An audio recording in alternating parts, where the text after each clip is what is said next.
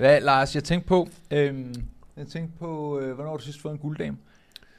Og øh, jeg har nogen liggende i et øh, køleskab, jeg har adgang til, men øh, jeg kan ikke lige huske konkret, hvornår jeg sidst har drukket en. Det er vist efterhånden et stykke tid siden, tror jeg. Det vil være lang tid siden, jeg har drukket en gulddame. Og jeg øh, kommer faktisk, jeg tror faktisk, at lige nu... Har du nogen her? Vil være sidste gang, jeg kommer til at drikke en gulddame. Altså lige nu? Lige nu. Fordi at, Hold. at jeg har øh, i min taske, der har, jeg, øh, der har jeg faktisk taget nogle gulddamer med. Kan du, kan du beskrive, hvad der er uden på indpakningen af den her? Der er en gylden dame i silhuet. Eller hun er faktisk hvordan, hvid, det er og, indpakningen, der og, er guld. Og hvordan står den gyldne dame? Det kan være, har vi begge kameraer på i dag? Hun, øh, nej, jeg har ikke fået tændt for, øh, okay. for vores øh, live-action-kamera der. Hun står sådan lidt med et svej i ryggen og har en, øh, en bakke med en, en flaske. Har hun og, øh, kurver? Hun har nogle gode kurver, ja. Kan man se øh, silhuetten af hendes babslut? Det kan man, ja. Går jeg ud fra, det er. Øh, eller så øh, folder hendes tøj i hvert fald mægtig meget lige der. Og Lars, øh, hvad er det, hun holder? holder en, øh, en bakke en, med en flaske og et glas, tror jeg det er. Nu er det så godt nok nogle lunkne øh, gulddamer, men det er rigtigt, fordi at øh, Tuborg, de har været ude og annoncere, at øh, gulddamen skal ikke længere servere, hun drikker dem sgu selv. Så de har lavet designet om. Det er det sidste gang, at øh, gulddamerne kommer til at se ud, som de gør nu, hvor at, øh, en dame holder ølene på en, øh, en, øh, en bakke fremadrettet. Øh, det er det sidste jeg gang, man kan købe næsten dem. Ikke spekulere i, hvorfor det bliver ændret, Fra- eller det Jeg tror, Fremadrettet, der holder hun øh, bajeren selv, og så holder hun foran sin øh, byste, således at man ikke kan se hendes øh, øh, brystestørrelse. Så, øh, er der nogen, der har tjekket, er der nogen, der har tjekket S- ind med os her? A S M R her, der er, øh, bliver knappet en øl op. Er der nogen, der har tjekket ind med os? Jamen altså, det er der der, og vi har, øh, vi har masser af folk, der sidder med her. Velkommen til øh, ballademassen, doktor Victor Dele, Ali, Hello and Badger og hele banden. Jamen altså, øh, venner. Det her, det er, det er min slut sidste, på en uh, epoke. Det er min sidste guldbajer nogensinde. Skål, Lars. Skål, uh, Alex. Og uh, skål derude. Det var en glædelig overraskelse, det her. Det havde jeg slet ikke set komme. Jamen, det var derfor, jeg kom for sent. Jeg kunne ikke finde dem. De var ikke i Rema, og så måtte jeg jo tage til Istroer, selvfølgelig. Som, uh, ja. Men uh, så vi, uh, vi skåler i gulddame. Og det skal nok blive godt, det her. Og jeg vil jo, det er jo det, jeg, det, er det, jeg vil kalde for, og nu kan det være, at jeg fornærmer nogle folk, men det er jo det, jeg vil kalde for en lidt ringeøl. Men, uh, det er klassiker. Men det er en klassiker. Øh, ja, god fan, det er en klassiker. Sidder vi her og laver vores arbejde, kan vi få også en gulddame til sidst. Først jeg troede jeg, at det var en eller anden, du havde fundet sådan en alkoholfri variant af guldøl. Det ville virkelig være underligt. Det, men det kunne godt have været en ting, jeg havde gjort. Det var ret i. Øhm, men øh, det er en god måde, vi kan fejre vores hæderlige arbejde, som i dag er øh, byder på en hel masse forskellige historier. Øh, og hvilke historier byder det på, Lars? Altså, jeg har øh, forberedt... Øh alt muligt op i min browser her. Mm-hmm. Jeg har først en enogtyve-årig S F'er, ja. Der vil have en generationsskat ja. På grund af corona. Så skal de ældre give de unge penge, fordi at de unge har offret sig. Ja, de har sig. Så har vi noget højesteret, der giver grønt lys til et forbud mod banden Loyal to Familia. Og det har jeg også nogle principielle ting at sige om, fordi ja. Hvis man laver andet end det, som Thomas Sowell kalder first stage thinking, altså andet end man ser på lige det allermest konkrete og umiddelbare i det, man beskæftiger sig med, graver lidt dybere og ser på nogle øh, bagvedliggende konsekvenser og sådan noget, ja. Så er der ting at sige om det. Øhm, så er der også en ny lov, der er blevet indført, øh, der gør, at øh, på ungdomsuddannelser, der må man ikke længere ryge, og så tænker man, åh ja, men det er da fint nok, at man ikke må sidde og... Øh, Men der, og, der kan jeg fornemme, at vi nok kører, er lidt uenige. Ja, øh, altså, det, det, det handler ikke om, at man ikke må sidde og køre søm ned øh, midt i klassen. Øh, søm ned. Så, sådan en omgang, øh, sådan en sl- omgang slang, du kommer øh, flyvende slang. Med der, hva'? Øh, det handler om øh, noget, der er endnu mere tosset end det, og det ja. Har Kræftens Bekæmpelse, som jeg øh, synes, jeg med en vis øh, ræson kalder fascismens fremme. Det har de haft en finger med i spillet, selvfølgelig har de det. Øhm, så har vi øh, vi har øh, noget influenza-vaccine til små mm. børn.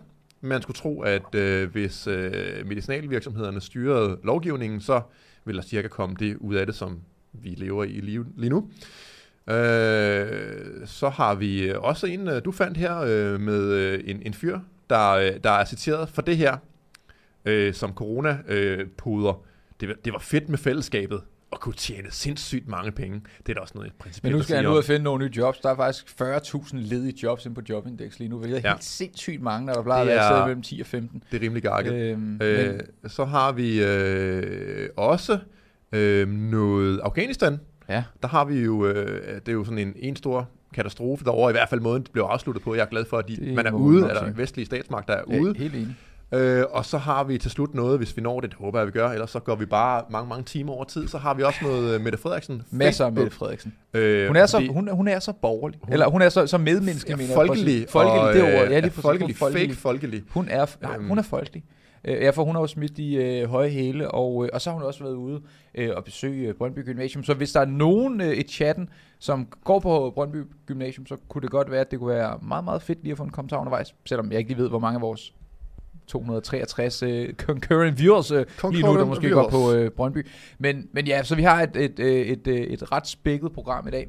Det ja. Må vel være fair at sige. Det, det har vi, og øh, allerede her i første tab, der, ja, der, har, der har Indblik valgt og, øh, og svigter os, altså Klases øh, supermedie Indblik.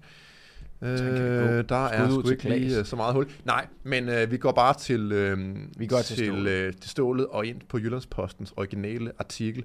Ja. Fordi øh, vi har jo simpelthen en person, Øh, en S F'er, og den S F'er, oh. han hedder noget så... Carl Valentin! Ja, det er ikke ham, det er en, der ja. Er lavet lidt af samme... Øh, han har også lavet skumfidusen. Stof. Øhm, han skriver her nemlig... Øhm, ved vi, hvem det er? Det gør vi her, men skal lige se... Han hedder Sadek Al-Amoud.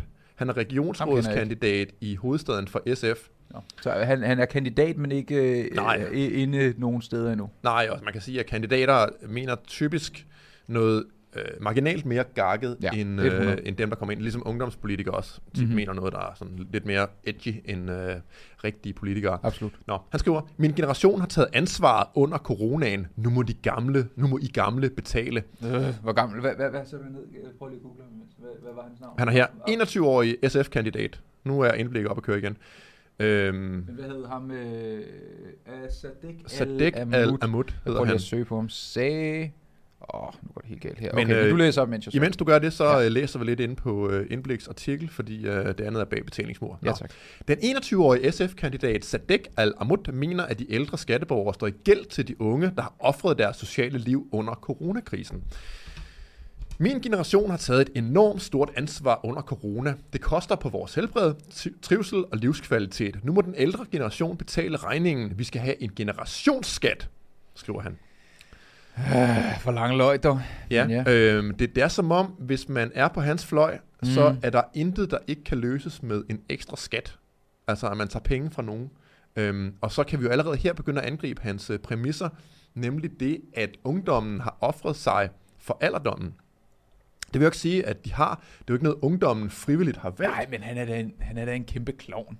Han er da en kæmpe klovn. Allerede det, det han sidder og siger det. Nu, nu sidder jeg også og læser op fra hans profil inde på øh, S F. Han, har, han er overhovedet ikke inde i varme hos nogen som helst. Han prøver at få et navn ud af sig selv. Han prøver at gøre et navn. Han prøver at sige noget, der sådan er lidt crazy, så folk har lyst til at snakke om det ham. Og nu jo. giver vi ham jo præcis det, han gerne. Jamen det kedelige er jo så bare, at øh, ja, vi giver ham noget... noget publicity. Publicity. Nok ikke noget positivt, i hvert fald ikke i forhold til vores seere. Men altså... Det, det kritiske er jo, at de her tanker, det er ikke bare ren fastelavn og første april, det er jo noget, der sådan kommer videre ind i øh, den politiske sfære, det her med, at man skal beskatte folk, øh, brandbeskatte folk, fordi alt muligt. Øh, og, og så hele hans præmis her, det er jo, at, at de unge har ofret sig. Det har de jo ikke. Det er jo øh, den... Altså, eliten, det er den herskende klasse, det er magthaverne, ja. det er politikerne, øh, og deres styrelser og embedsfolk og sådan noget, der har bestemt, at vi skal være, eller vi skulle være lukket inde, og vi ikke engang måtte øh, gå en tur med vores fem venner i, i skoven, fordi så, øh, så, så døde bedstemor eller et eller andet. Så hans præmis er jo simpelthen forkert, at det er jo ikke de unge, der offrer noget, det er politikerne, der har offret hele samfundet nærmest, og de har jo ikke engang... Politikerne, de har jo ikke engang formået at passe på de gamle. Der gik jo mange, mange måneder, inden man fandt ud af, at nå, jamen, det kunne godt være, at vi skulle se lidt ekstra på plejehjem, og sådan se, om lad os lige få testet øh, de ansatte, og lade være med at, at få virus ind på plejehjem, hvis det overhovedet kunne lade sig gøre. De har valgt den her brede løsning, mm-hmm. og, øh, og gjort alt det, man faktisk ikke burde gøre, hvis man sådan skulle passe på de allermest sårbare grupper, og ikke sådan bare sige over en bred kamp, så må lille Brian og Benny og... Øh, og hvad børn nu hedder i dag. Ja, ja, det er selvfølgelig øh, øh, ikke. Men, in, Ingolf. Ja, Ingolf. Og, ja. Ja, øh, og så må de ikke gå til fodbold. Øhm, det er, jo, det er jo sindssygt at tænke sådan her, og han bruger det sådan set bare, virker det for mig som om, bare til en løftestang. Et, som du siger, til at skabe opmærksomhed. Ja, to, til at gøre staten og, og magthaverne større og mere magtfulde. Hans øh, profil, jeg kan lige sende dig linket over vores. Vi har fået en ny hemmelig øh, service her, så det er, nu skal jeg se, om jeg kan få til at virke. Øh, bum, bum. Okay, så han, øh, Sadek Al-Amoud, hans øh, mærkesager er bedre og billig offentlig transport, alle har ret til velfærd, og, og hold nu fast, det som absolut aldrig nogensinde vil kunne komme til at lade sig gøre, fordi der ganske enkelt er for mange folk, der har behov for det i forvejen, og der ikke er nok mennesker. Han vil have gratis, gratis psykologhjælp til alle. Ensomheden fra corona skal væk. Sociale bobler fra corona har betydet, at flere unge føler sig ensomme. Derfor må psykologhjælp, psykologhjælp gøres attraktivt, og det skal laves, der skal laves trivselspakker, så vi kan ansætte unges trivsel, så vi kan sætte unges trivsel på ret kurs igen. Er der nogen af hans mærkesager her? Hvor, hvor, hvor, hvor han kommer med en øh, forklaring på, hvordan det skulle kunne lade sig gøre. Altså, øh, helt seriøst, der er, der, der er venteliste til ventelister hos psykologer i ja. hovedstadsområdet. Ja. Og han, arbejder, han er, kommer fra hovedstadsområdet. Han burde da om nogen forstå, at det kommer ikke til at lade sig gøre. Men han har jo ikke sat sig ind i det. Han siger jo bare det, som han tror, folk gerne vil høre. Og så tænker han, så... så, så der er også masser af folk, der gerne vil høre det, det han siger. Altså, folk vil jo gerne have milde gaver af magthaverne, men er der overhovedet nogle af de ting her, der står herinde, der ikke koster skatteyderne penge? Står der noget med, at... Bedre og øh, billig offentlig transport. Det er noget, der koster penge. Det koster, selvfølgelig gør det det. Æh, fordi og alle har ret til velfærd. Ja. Personer på lave indkomster skal også have råd til medicin. Det har de. Det har de forvejen. Jeg vil øge medicintilskuddet og gøre det nemmere at søge for personer med lave indkomster. For retten til sundhed skal være lige. Retten til sundhed, ja, den er lige i forvejen, øh, Sadek Al-Amoud. Ja, så jeg angriber også øh, ideen om, at det er en ret til sundhed. Altså, man har ret til sig selv og sin ejendom og sin krop. Man har ikke ret til, at folk de øh, hopper og springer for at give en behandling og sådan noget. Altså, det kan man være uenig med mig i, men det at gøre noget, som andre skal give en til en ret, det er en farlig vej at gå, fordi lige pludselig så har man ret til alt muligt, som andre mennesker skal hoppe og springe for, for at forsyne en med. Det er en skidt idé at komme ind på de øh, baner. Men øh, men men ja, men jeg ja, men øh, og hvad tror vi tror vi hans øh, hans øh, hans hans håb her kommer til at blive den realitet? Øh, øh, det ved jeg ikke, men øh, vi kan se, hvad han ellers siger. Altså øh, Indblik skriver, dette vil han retfærdiggøre ved at indføre en såkaldt generationsskat, som ifølge ham selv vil være en en højere skat på ting som bolig, aktiespekulation. Ja, aktiespekulation, hvis man er socialist, så skal man selvfølgelig angribe finansmarkederne. Ja, vi skal ud med alle kapitalisterne. Ja, der, øh... aktiespekulation og formue, det er jo også noget, de ikke kan lide. Altså det med at spare op til alderdom og spare op til investeringer og sådan noget, det skal også bare decimeres så meget som muligt. Øh, samt andre ting, øh, som han tror ikke kommer til at ramme de unge. Altså de unge bliver jo også ældre på et tidspunkt, øh, så selvfølgelig kommer det til at ramme hele samfundet, og de unge bliver jo ramt, når samfundet ikke kører så godt, som det kunne have gjort. Altså, et ungt menneske har ret stor glæde af, at samfundet, de ældre, dem, der ejer virksomhederne, de faktisk har job at give dem, at de har ressourcer, og der altså, ting kører sig. Og tænk på sådan en, jeg synes næsten, det er sådan en halvmarxistisk måde, hvor man siger, det er de unge mod de ældre, det er sådan et klassesamfund og klassekamp. Øhm, det er godt nok sindssygt. Øh, og han skriver så i nyder her, Sadek Al-Amoud ved dog, at han er træt af pasta med ketchup. Nå, og hvad så? Jeg er så må han skulle da spare op til noget, der er bedre. Nå, men vi siger Sadek Al-Amoud, tak, men nej tak, så øh, tilbage øh, til, øh, til, til, til dit kommunistiske øh, foretagende, og, og nej tak. Øh, det, det, bliver en, øh, det bliver en nej tak herfra. Men til, til gengæld så bliver det en stort ja tak til Mark Philip Kampmann, der sender femogfyrre kroner og skriver, tak for det gode arbejde, drenge, og en stærk emoji.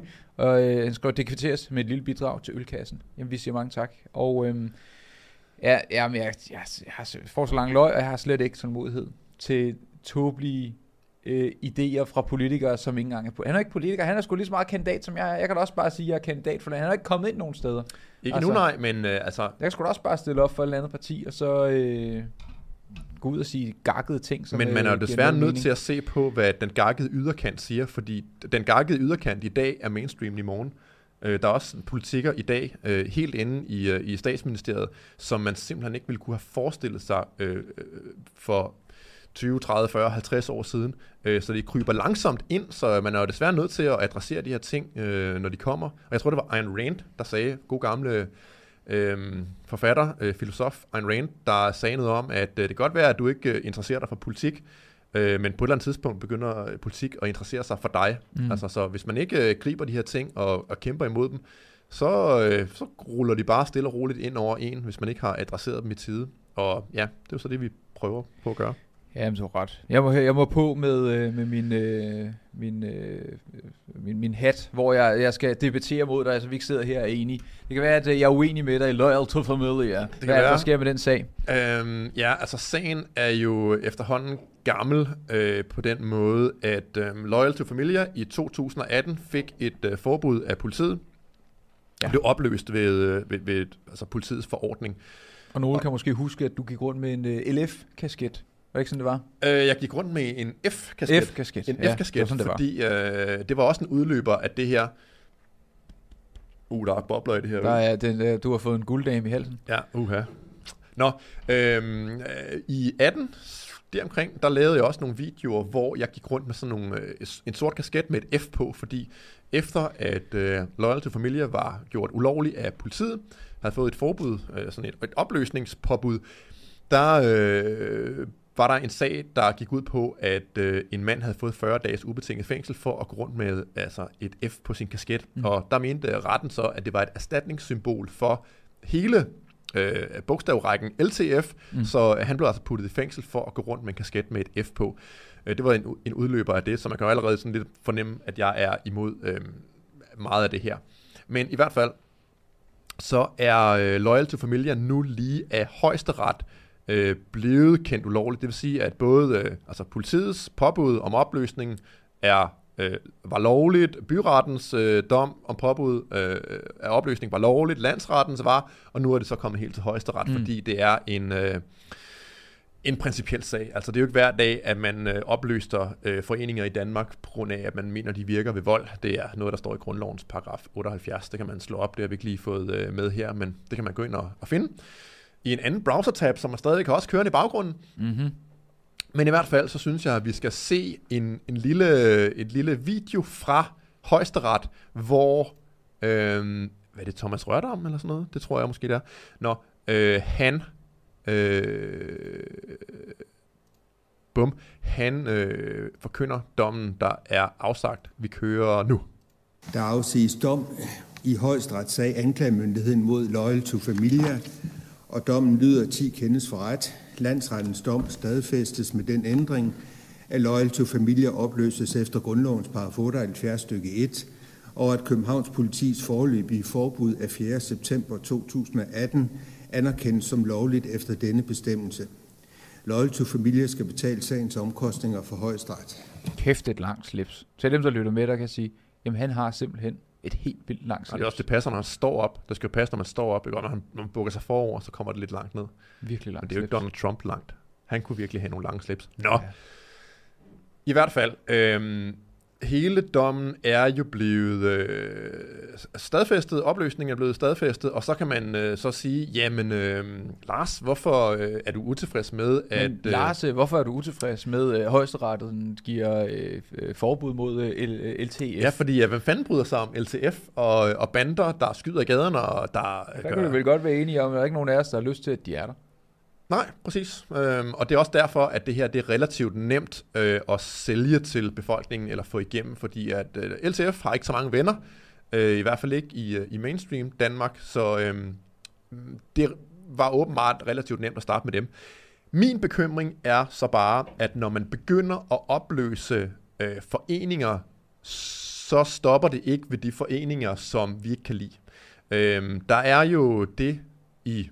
Ja, alle landets lovgivninger nærmest, at øh, sådan en, en tendens til mission creep, altså med, at en lov vedtages på et område, og så finder lovgiver, eller så finder øh, myndighederne ud af, at hey, vi kan sgu også bruge det på alle mulige andre områder. Det er sket med, med terrorlovgivning, det sker øh, garanteret med det her øh, Apple-halløj øh, med børneporno, som, som vi har været inde over øh, et par podcasts siden, hvor først så leder man efter børneporno på folks telefoner, men så er det bare sådan en lille opdatering, så leder man lige pludselig efter memes, der ikke kan lide Mette Frederiksen, i princippet. Øh, og i andre ting, som jeg beskæftigede mig med, øh, er blandt andet, jeg tror det er retsplejelovens paragraf et hundrede og femten a, øh, hvis jeg ikke husker helt forkert, en bestemmelse, der går ud på, at øh, politiet må underrette myndige personers forældre, hvis de her myndige personer er ude i noget sådan alvorlig kriminalitet, og det på en eller anden måde kan hjælpe, at man siger til den voksne i den atten-årige, nitten-årige, tyve-års liv, at øh, nu, nu skal I lige passe på her, fordi han er ude i noget rod. Og så selvom det er myndige mennesker, mm. så har man jo som udgangspunkt, at man ikke... Altså, hvis, hvis du laver noget, hvis du laver noget butikstyveri eller noget, mm. så er det ikke sådan, at de ringer hjem til din mor. Det må de ikke. Du er en voksen mand, du er fyldt atten, du er myndig, det er... din hovedpine, det er ikke din mor mere, eller din onkel, eller nogen som helst andres. Og der har jeg også set nogle eksempler med, at politiet har ringet til øh, voksne menneskers øh, forældre, fordi de har siddet og røget has på en legeplads, for eksempel. Altså, lovgivning bliver typisk lavet på sådan, nu holder jeg øh, hænderne op foran kameraet, på det her område, og så stille og roligt, så bliver det brugt på mere og mere og mere, og til sidst så er det herre og fru Jensen, men, der bliver ramt af terrorlovgivning eller whatever. Men alle de eksempler, du har statueret indtil videre, er jo ikke noget, der er løbet løbsk. Altså det er noget, hvor du siger, at der er en risiko for, at det kan gå galt, og at der er en jo, risiko det, for, at det kan være en glidebane, hvor at, at det så bliver brugt på en måde, hvorpå det ikke er tiltænkt til at starte. Terrorlovgivning er jo løbet løbsk, altså det er jo alle, der bliver overvåget. Hvordan og, og, er løbet løbsk? Og andre ting også løbet løbsk. Det her med straffeloven, eller retsplejelovens paragraf et hundrede og femten, det er jo også løbe løbs, det er også sådan, det er jo ikke verden, der eksploderer. Hvad var det, der var et hundrede og femten? Bare, det, nu, det, det var det der med, at man kunne ringe til voksne menneskers øh, forældre og sige, at de har begået noget kriminelt. Hvordan er den løbet løbs? Hvad er, hvad Jamen, det, det eksempler, er fordi, det, at den var lavet til, at hvis man var involveret i alvorlig bandekriminalitet, og nu bliver den så brugt på et område, den ikke var tiltænkt, okay. så bliver den brugt til, hvis man sidder på en legeplads, man har hoppet ind over hegnet i en børnehave, ja. sidder og ryger noget hash derinde, så bliver den brugt til det. Det var ikke overhovedet tiltænkt, at den skulle bruges på de områder, men det er en tendens i lovgivningen, Øh, sådan noget indgribende lovgivning her, at, at det første, man starter med, det er det, alle kan blive enige om. Og så når myndighederne først har fået smag for det, så, øh, så bliver det brugt til ting, som der ikke står noget om i loven, eller i forarbejderne til loven. Men, men lige med den der, lad os tage den der, så sidder der øh, et par unge gutter og ryger hash i en, bør- øh, en børnehave. Hva, hva, hva, hvorfor er det et problem, at politiet så ringer til deres forældre? Fordi de, de voksne, de er myndige. Men er det ikke... Øh... Det, det er jo... Altså, det, før, før den... Øh... Hvor, hvorfor er det relevant, om de er myndige, eller om de ikke er myndige? Fordi at du har da ret til privatliv. Hvis, hvis du laver noget kriminelt, så har du vel en interesse i, at politiet ikke ringer til dine forældre og siger, at hey, Alexander er ude i noget, noget halløj, vi vil godt lige underrette jer, fordi I kan ikke lige holde lidt øje med ham. Det er da et kæmpe problem, at voksne menneskers forældre involveres i, hvad de går og laver, så er der ikke nogen mening med at være myndig på nogen måde. Mm. Altså, jeg forstår udmærket godt din pointe, men jeg synes ikke, at det er så slemt. Altså, nej, det er ikke så slemt, men det var for at illustrere, at at det kan blive brugt til noget andet, end hvad det oprindeligt er tiltænkt. At det kryber, at øh, det bliver større og større og mere og mere øh, i forhold til det, det var tiltænkt. Og det frygter jeg virkelig også, at det kunne ske med, øh, med sådan et forbud her, fordi allerede nu Øh, allerede nu, der er der øh, tale om, at øh, bum, mm. at partier er klar til at bruge historiske L T F-dom mod andre bander. Og det kan man også sige, ja okay, så kan de prøve at bruge det mod banditers, eller Hell's Angels, mm. øh, og Satudara og sådan noget, som mange også vil blive, kunne blive enige om, at øh, det er da også for galt, øh, og det skal vi også gøre noget ved.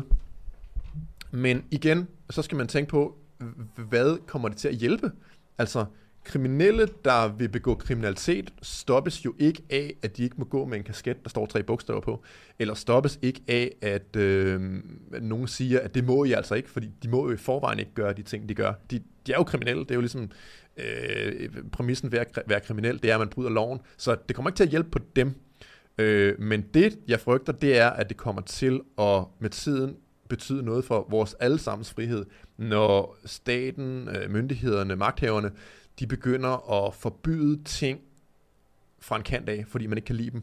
Altså, hvad der er Satudara og motorcykelklubber i dag, kunne være Stram Kurs og, jeg ved ikke, øh, hvad hedder den her nationalkonservative øh, Dansk Samling, for eksempel. Altså, jeg, jeg er ret bange for, at man med tiden kunne bruge den her bestemmelse til at ramme folk, som man bare ikke kan lide som magthaver. Så hvor du siger, at man kan risikere at mindske ytringsfriheden. Og mindske, ja, og, og forsamlingsfriheden, ja. og, og foreningsfriheden, som øh, vel, det, vel er det øh, paragraf otteoghalvfjerds i grundloven, det, øh, det, det handler om. Så jeg, jeg er ikke den, der jubler over øh, den her L T F-dom, fordi jeg, jeg er ikke, øh, jeg bryder mig ikke om L T F, Men jeg går lige et par spadestik dybere og siger, hvad er det, der, øh, der har været skyld i, at L T F eksisterer? Og det er jo for mig at se to ting. Det er en total idiotisk narkolovgivning, der skubber milliarder af kroner over til kriminelle. Og så er det også en total idiotisk øh, udlændingepolitik, der har tilladt indvandring fra lande, der aldrig burde være tilladt, hvis man ellers har de præmisser om statsmagt og, og den slags ting, som staten jo har. Altså. Så det er et, for mig at se et meget, meget, en meget, meget uheldig, katastrofal blanding af dårlig ud, øh, udlændingepolitik og dårlig narkotikapolitik. Uden de to ting vil jeg påstå, at øh, Loyal to Familia og andre voldelige bander ikke vil eksistere. Så det er der, man skal tage fat. Det er, at der er nogle mennesker, der er her, der ikke burde være der, og de har et marked, som slet ikke burde eksistere, fordi man skulle i virkeligheden, efter min mening, kunne købe kokain i seven eleven. Øhm, og det vil, ja, og det, altså hellere det, end folk de skyder hinanden i gaderne jo, og likviderer jo. hinanden jo, jo. på pladser i, rundt omkring i København. Så vil jeg sgu hellere have, at folk de kan købe kokain, som det de alligevel køber, på en, øh, en ordentlig måde. Det der med, at folk de likvideres rundt omkring i gaderne, det synes jeg er en super Hva, dårlig idé. Er der noget positivt i det? At, øh, at, at øh, Loyal to Familia og eventuelt også andre bander ikke må eksistere? Er, kan du, altså, er der noget i det, hvor du siger, det er sgu egentlig også, oh, altså, det, altså Det, det er sgu egentlig fint nok, at så, så, så det er væk, og så skal de bygge et nyt ryg op, eller en ny undergruppe, og så bliver det blokeret, og så, eller, er det, eller burde der være komplet frihed, uanset hvor slem det er? Øhm, jeg synes ikke, der er noget positivt ved det, kun hvis man har den her first stage thinking, som Thomas Sowell, jeg nævnte før også, taler om, at kun hvis man ser det, der lige er umiddelbart foran en. Jeg kan ikke se, at det kommer til at gøre noget godt i virkeligheden. De her mennesker, at de griner sgu da bare af det, altså, så har de bare en sort hættetrøje på i stedet for, og så ved alle, hvad det står for. Eller de har skætten siden sådan her, og så betyder det, at man er medlem. Altså, øhm, jeg tror ikke, det kommer til at betyde noget rigtigt positivt, men jeg kan godt forstå sådan rent empatisk, hvorfor mm. denne verdens øh, britager og hjørner og, og alle de her mennesker, der ikke tænker dybere over tingene, de siger, ja, hvor er det fedt, hvor er det fedt, hvor er det fedt. Og så tænker de bare ikke over, at det nok måske ikke er så fedt ti år inden, i, eller tænker over, hvad det egentlig der er de dybere problemer til de her ting, de eksisterer. Øh, så ja, jeg øh, er bange for, at den her tendens til at handle fra politikernes side, den, det er noget skidt. Ja, jeg er enig i, at der har været en dårlig udlændingepolitik og elendig integrationssystem. Jeg er ikke enig i det med stoffen. Det tror jeg, vi snakkede om i halvdelen af vores afsnit næsten, at, at vi har... Og mest i starten, vi sådan holdt lidt op med det. Ja, det kan være, at vi skal snakke noget mere om, øh, om det, men, øh, men jeg tror, vi snakker en del om det på Patreon til gengæld, i forhold til, øh, til dine udfoldelser og... Øh, Mine eskapader, eskapader, som ikke er så, ikke er så es- eskapistiske. Nej, men som man kan høre ind på Patreon, der kommer strømningspligt. Hvad hedder det? Men, men altså, øh, jeg tror ikke, at det bliver en glidebane, men vi må se. Altså, jeg håber, du må, har ret. Vi må lave et øh, afsnit øh, et hundrede og to øh, af, af, af ytringspligt reunion om ti år, og så se, jamen hvad fanden skete der egentlig efter L T F? Men, Dommen, øh, ja. Men, øhm, men jeg tror det sgu ikke. Men altså, nu må vi se. Men noget vi til gengæld er ret uenige i. Altså her er vi sådan lidt uenige øh, med nogle ting. Jeg tror vi er ret uenige i forhold til den øh, rygersag. Ja, øh, det er faktisk øh, kun noget jeg er blevet opmærksom på i dag. Der var øh, en øh, opmærksom person der sendte øh, det her link til mig. øh, Og øh, kan vi se her. Den siger nemlig: ny lov gør det slut med røg og tobak på alle ungdomsuddannelserne, men lærerne går fri. Ifølge Kræftens Bekæmpelse, A K A fascismens fremme, øh, vil de nye regler ændre rygekulturen på skolerne. Ja. Øh, jo. Og så, vi, vi læser lidt af det, vi så har noget lige. baggrund. Jo, jo. Når tusindvis af elever på landets gymnasier og erhvervsskoler i denne uge øh, møder efter ferien, så er det slut med at tænde en cigaret, dampe på e-cigaretten eller lægge et stykke snus op under læben i løbet af skoledagen. Mm. Så tænker man, nå ja, okay, det kan måske godt være fint nok, men det bliver meget værre, synes jeg. Ifølge en ny lov skal skoletiden nemlig være røgfri på alle ungdomsuddannelser. Det skriver Kræftens Bekæmpelse i en pressemeddelelse, og det er jo hundrede procent Kræftens Bekæmpelses lobbyister, der har været inde og nærmest skrive den her lovgivning, sådan verbatim. Ja, en til en, det var det, jeg mente. Øhm, røgfri skoletid på ungdomsuddannelserne er et lovkrav fra enogtredivte juli, altså... Øh, for ikke så lang tid siden, mm-hmm. og det gælder alle produkter med tobak og nikotin, der ikke er godkendt som lægemidler. Altså nikotintyggegummi er jo så undtaget, fordi det er jo sådan set et, øh, det nævnes ikke, og det er vel egentlig et lægemiddel. Både på skolens område og uden for matriklen, og det er så her, det bliver spicy, synes jeg, at det både er på skolens område og uden for matriklen. Øh, det glæder Jesper Fisker, som er direktør i Kræftens Bekæmpelse. Ja, selvfølgelig gør det det, fordi du hader frihed. Øh, det er et kæmpe sejt for unges sundhed, at alle ungdomsuddannelser nu får røgfri skoletid. Vi ved, at rygning mange steder er et socialt samlingspunkt for eleverne, og en del unge begynder at ryge og ryge mere, når de starter på en ungdomsuddannelse. Det vil øh, ikke være tilfældet nu, hvor røgen kommer ud af skoledagen. Ja, så lider han af det her, den her misforståelse om, at hvis loven siger noget, så bliver verden også, som loven siger. Eh, man kan se på, hvordan det er gået med narkotikaforbuddet, at det er ikke nødvendigvis sådan, at fordi loven siger A, så bliver verden ja, også til A. Jeg tror ikke, det er helt sammenligneligt, men det kan ikke tage helt, efter. Ikke helt, men altså det er sådan lidt øh, derovre af. Det er sådan en fejlslutning. Mm, ikke helt, men vi skal tage det bagefter. Okay, siger Jesper Fisker, administrerende direktør i Kræftens Bekæmpelse, i en pressemeddelelse. Så det, der er øh, sket nu, det er altså, at nej, lad os lige tage, vi, vi har nemlig noget mere. Vi er inde på K V U C's mm. K V U C's øh, hjemmeside her. Fordi lad os gå ind og kigge på øh, bum. Lad os gå ind og kigge på deres øh, studieregler. Øh, du, du, du, du, du, ordensregler. Du må ikke bruge nogen former for tobak eller skrå cigaretter, e-cigaretter eller snus i skoletiden. Reglen gælder i K V U C. V U C's bygninger på skolens område og uden for skolens område i skoletiden. Mm-hmm. Så hvis det var det eksempel, jeg brugte til at hisse mig op, øh, inden vi øh, gik på.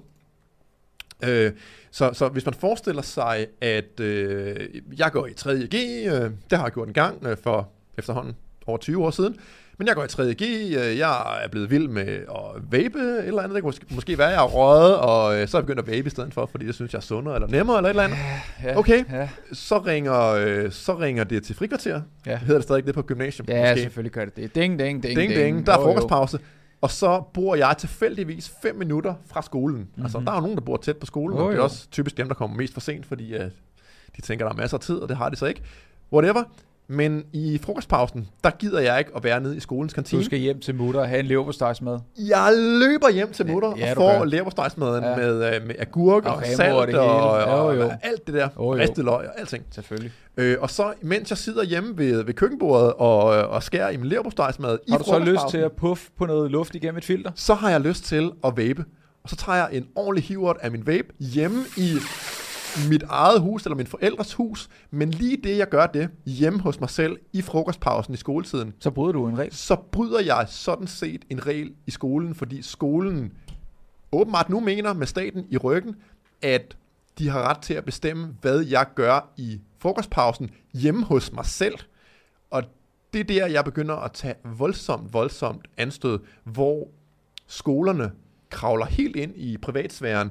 Og jeg kan godt forstå, jeg er jo ikke sådan en, øh, sådan en lolbatarian, der siger, øh, jeg, jeg synes, man skal øh, ryge i, i klasselokalerne, fordi øh, hvis man ikke må sidde der med en sirut og bare... Det er jo heller ikke det, det handler om. Nej, nej, præcis. Men hvis man ikke må sidde i klasselokalet og, og bare kampbarbe på en sirut, så er det en krænkelse af min frihed. Det synes jeg ikke. Øh, det synes jeg ikke, man burde have lov til.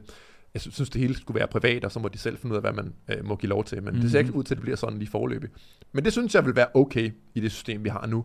Men at man går ind og siger til folk, at de ikke må øh, gøre det i frokostpausen. Det og, er og fantastisk. Det er fucked up totalitært. Nej, det er overhovedet ikke. Okay, jamen så hopper jeg ind, og så spiller jeg modspil. Jeg, jeg spiller ikke modspil, fordi jeg skal. Jeg spiller modspil, fordi jeg faktisk absolut er dybt uenig med det, du siger. Øhm... Og ved, hvis ikke at mikrofonen var tæt, tæt nok på munden, så, så, så, Suk. så sukkede Lars øh, i stor stil. Altså, okay, jeg er jo gået ud på øh, K V U C en gang. Øh, det gik, øh, jeg gik Super der ikke godt. så længe. Men, øh, men, men en ting, som jeg blev mærke i, og nu ved jeg godt, det er på alle ungdomsuddannelser, men jeg har også gået på en masse af dem. Jeg har gået på gymnasiet ni gange. Jeg har aldrig kommet så langt. Men en dag kan det være, at jeg bliver færdig med det. Men, øh, men jeg gik ud på K V U C tre gange. Og, der, øh, og jeg gik øh, fysisk en enkelt gang og to gange til sådan noget online. Men anyways, der gik jeg i et klasselokale, hvor øh, der var, det var et fyldt klasselokale. Mm. Og øh, jeg kunne huske, at jeg sad til spansk undervisning, som man kunne have som et, et fag. Og øh, alle, som i alle, gik ud for at ryge. Øh, jeg sad tilbage og røg ikke. Og det er ikke, de, ikke fordi, de ikke skal ryge, fordi jeg ikke ryger, det er jeg ligeglad med. Men det er... Rygerkulturen starter ved ungdomsuddannelserne, og så bliver den ved igennem livet. Så det, det er, når man er ung, man skal lade være med at ryge. Fordi du, du starter ikke med at ryge, når du er femogtredive. Måske du starter med at ryge, start... når du er femten, seksten, Måske skal man lade være med at ryge. Altså, Øh, mit argument er jo bare, at, øh, at fascisme er, er farligere for... end rygning. Men, det, jeg vil jo ikke sige, at det er fascisme, det her. Det er sundhedsfascisme. Okay, du er nødt til at beskrive, hvorfor du vurderer, at det er sundhedsfascisme, at man på en skole, på en skole øh, vurderer, at man ikke må ryge. Hvorfor er det sundhedsfascisme? Jamen jeg siger jo ikke, vi skal jo dele men det op. Du, du kan jo godt lide det der med, med indkøbscentrene. Det her, det er sgu da et indkøbscenter, der så har besluttet, jamen i vores indkøbscenter, der må man ikke ryge. Men det er det jo ikke. Fordi at, at indkøbscenterforeningen har vurderet det på ja, tværs af alle ja, indkøbscentrene. Ja, ja, men du, du havde ret i, at hvis, det, hvis skolerne var private, og, og der på et eller andet gymnasie var sådan, hey, vi, vi synes ikke, at det her det er i orden, så vil jeg sige, okay, altså det må jo gøre, som I vil. Folk mm-hmm. kan jo lade være med at give jer penge, og lade være med at gå der. Men det er jo ikke tilfældet nu. Det er jo et, et landsdækkende, et nationalt øh, stykke lovgivning, det her. Der ja. gælder alle. Ja. Og, og, og der er jo ikke nogen decentrale elementer i det. Man kan ikke sådan opte ud af det. Man kan ikke engang lave et privat gymnasium, hvor man siger, ja, du må gerne bare på din e-cigaret, mens du sidder hjemme i mors køkken i frokostpausen. Det kan man ikke, fordi det gælder Men du, alle du, ungdomsuddannelser. Du, du, du tager udgangspunkt i et eksempel, som er for det første øh, virkelig... Øh, overhovedet ikke øh, relevant. Øh, jo, det er relevant, men det er ikke realistisk. Det er, øh... det er realistisk, man kan gå ud af skolens område. Op, det er ikke du, det, det på femogfyrre om. Minutters frokostpause, der kan du godt nå en kilometer væk fra skolen og stå et Lars, fuldstændig andet sted. Det er overhovedet ikke det, det handler om. Jo, det er lige præcis det, det handler om. Nej, det er ikke det, det handler om. Det handler om, at hvis, hvis rygning stadig er tilladt andre steder uden for skolen, så går man bare derhen, så går man hen på Statoil og ryger en cigaret i stedet, mm. eller man går hen fedt, i kvartererne og ryger en cigaret i stedet, eller Super. man går ud på parkeringspladsen, i, øh, på arbejdspladsen ved siden af en skole og ryger en cigaret i stedet. Dejligt. Min pointe er bare, jeg tror ikke min pointe er øh, til tvivl for nogen, min pointe er, at hvis du, hvis, hvis rygning er tilladt, hvilket jeg synes er en fejl, at det, og det har været tilladt, det synes jeg er en fejl, jeg synes ikke, at rygning burde være tilladt på en ungdomsskole. Det synes jeg, altså, jeg synes egentlig heller ikke, det skulle være tilladt på skolen. Hvis øh, rygning er tilladt under øh, uddannelse på en ungdomsuddannelse, så, øh, så, så er det der, man begynder også at tænke, nå, men jeg vil gerne hænge ud med de andre. Så, og hvordan gør man det? Jamen det gør man jo ved at gå ud og så ryge en cigaret. Øh, og, og prøv at høre, der er sgu ikke særlig mange. Jeg har fandme også været femten år, og jeg var ikke den skarpeste kniv i skuffen. Øh, ikke at sige, at alle femten år ikke er skarpeste kniv i skuffen. Alle femten år er dumme. Men min pointe er bare, at det er meget, meget svært at være øh, sand over for sig selv, for man ved ikke, hvem man er på det tidspunkt. Så det er helt vildt nemt at falde ned i en... Øh, i, i, i, i, i, hvad jeg vil sige, et negativt øh, hul, der, der hedder, at man så ryger man, fordi de andre gør det. Hvis nu at de andre så siger, ja, ja, jeg ryger til fester, jamen så er der bare, så er det der, det kommer til at ske. Men der, du går til fester hver fredag måske, eller hver fredag og lørdag, måske hver torsdag, fredag og lørdag. Ja. Men du ryger jo, du går jo i skolen hele tiden. Så jeg synes, det er helt fint. Og jeg synes ikke, at det er et fascistisk, sundhedsfascistisk øh, indgreb. Det er, og jeg ved godt, man kan sige, okay, Kræftens Bekæmpelse, øh, lobbyisme, værste skuffe, hvis der, er de nogen, hvis der og... nogensinde er nogen af jer, der ser sådan nogle rastlemennesker for Kræftens Bekæmpelse, komme ud og samle penge ind, så synes jeg, I skal smække døren så hårdt i hovedet på dem, I kan. Fordi ja, de prøver at gøre noget godt, og da, da, da, men de har også sådan en side af sig, hvor de lobbyerer politikerne for, at vi skal have mindre frihed. Og det gør de ustandsligt. Så stop med at give Kræftens Bekæmpelse penge. De, de gør et elendigt stykke arbejde. Ja, spyt en mønt i kassen, er det, jeg siger, og, og, og, og hils pænt til dem, eller sige nej, nej tak, eller tak. Men, men jeg, jeg, tror, jeg tror simpelthen, at, øhm, at jeg forstår øh, udmærket godt din pointe med, at øh, total frihed. Og nej, at, men jeg, jeg, du har jo ikke fanget mig i den her... Øh, tirade og sige noget om total frihed. Nej, det er det, du har det fået, om for dig. Du har fået, nej, du har fået mig til at sige, sidste ende, så du har jo det fået mig, det handler om frihed, ikke total frihed, fordi hvad er total frihed? Men du har fået mig til at sige, at jeg synes, det skal være forbudt at ryge i skolen, på skolens område. Men grænsen går for mig i, hvad folk gør, når de ikke er i skolen. Men når hvad? De sidder hjemme hos sig selv, står nede på banegården, et eller andet. Jo... Man bestemmer ikke over andre mennesker, deres frokostpauser. Hvor er vi så henne? Altså, det er men, vanvittigt. Men, men Lars, de fleste...